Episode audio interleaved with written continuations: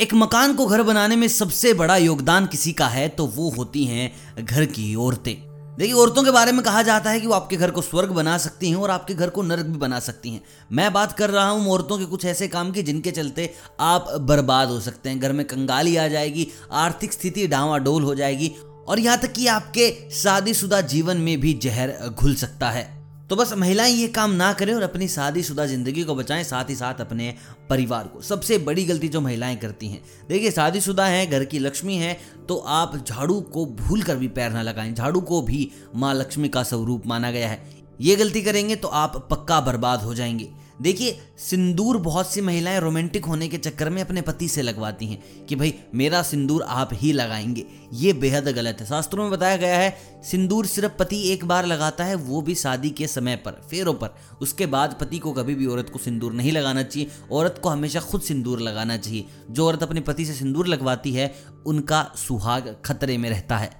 जो महिलाएँ अपना सिंदूर शेयर करती हैं या किसी भी अपने मोहल्ले की और औरत को दे दिया, सिंदूर की डीबी उन्हें दे दी कि जाओ तुम यूज़ कर लो, तुम्हें सुंदर लग रही है।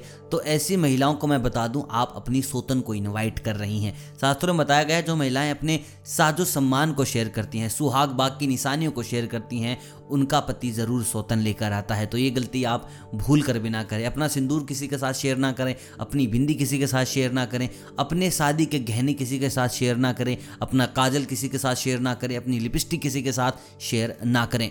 जो औरतें ब्रह्म मुहूर्त में नहीं उठती, वो भी अपने घर को कंगाल कर देती हैं। ब्रह्म मुहूर्त यानी कि सुबह जल्दी। सूरज के साथ उठना बेहद ज़रूरी है। लेट उठने वाली महिलाएँ अपने घर में दरिद्रता लेकर आती हैं। तो ऐसी गलती आप बिल्कुल भी ना करें। सुबह जल्दी उठें और अपना सारा काम करें। और दरिद्रता एक बार आपके घर में घुस गई तो निकलने में बड़ा वक्त लेती है। कुछ महिलाएँ चुगली बहुत करती हैं, पीछे पीठ पीछे लोगों के बातें करती हैं। तो मैं आपको बता दूँ, पीठ पीछे अगर आप बात करते हैं तो आपके खुद के घर में नकारात्मकता आती है। और ये नकारात्मक ऊर्जा आप में जाने के बाद आपको स्लो कर देती है और आपके घर की बरकत को रोक लेती है। देखिए, जब भी आप काजल लगाएँ और लगाएँ लिपस्टिक तो उसको खुले में कभी भी ना रखें।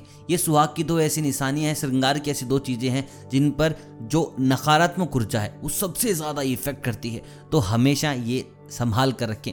अंदर रखें, किसी की नज़र ना पड़ने दें, क्योंकि इन पे ऊपर सबसे पहले बुरी नज़र पड़ती है। और एक बार इन पर बुरी नज़र पड़ी तो आपकी शादी खतरे में आ सकती है। आपके पति पर इसके दुष्परिणाम निकल सकते हैं। यहाँ तक कि आपकी आर्थिक स्थिति भी बिगड़ सकती है। तो लिपस्टिक और काजल हमेशा एकांत में रखें। जब भी सिंदूर लगा रहे हैं, हमेशा एकांत में सिंदूर लगाएँ। और सिंदूर लगाते वक्त आपके सर पे पल्ला होना बहुत ज़्यादा ज़रूरी है। शास्त्रों की ये बातें हमेशा ध्यान में रखें। जो महिलाएँ अपनी रसोई को गंदा रखती हैं या फिर मैं कहूँ झूठे बर्तन छोड़ती हैं तो उन महिलाओं के ऊपर भी माँ लक्ष्मी का आशीर्वाद नहीं रहता।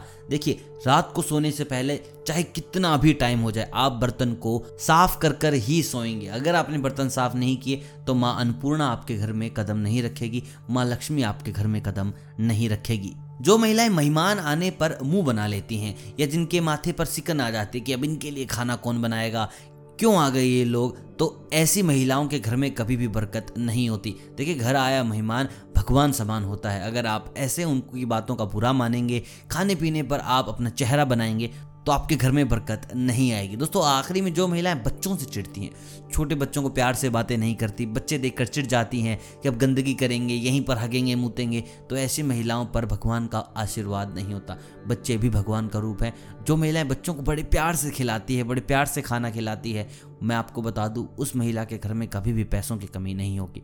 दोस्तों, जितनी भी बातें मैंने बताई उन पर गौर फरमाइएगा और हर एक महिला के पास शेयर कीजिएगा और मुझे कमेंट करके बताएँ कि आज आपको वीडियो कैसे लगी। अच्छी लगी हो तो please do like share subscribe मिलता हूँ कल। तब तक आप सभी को अलविदा।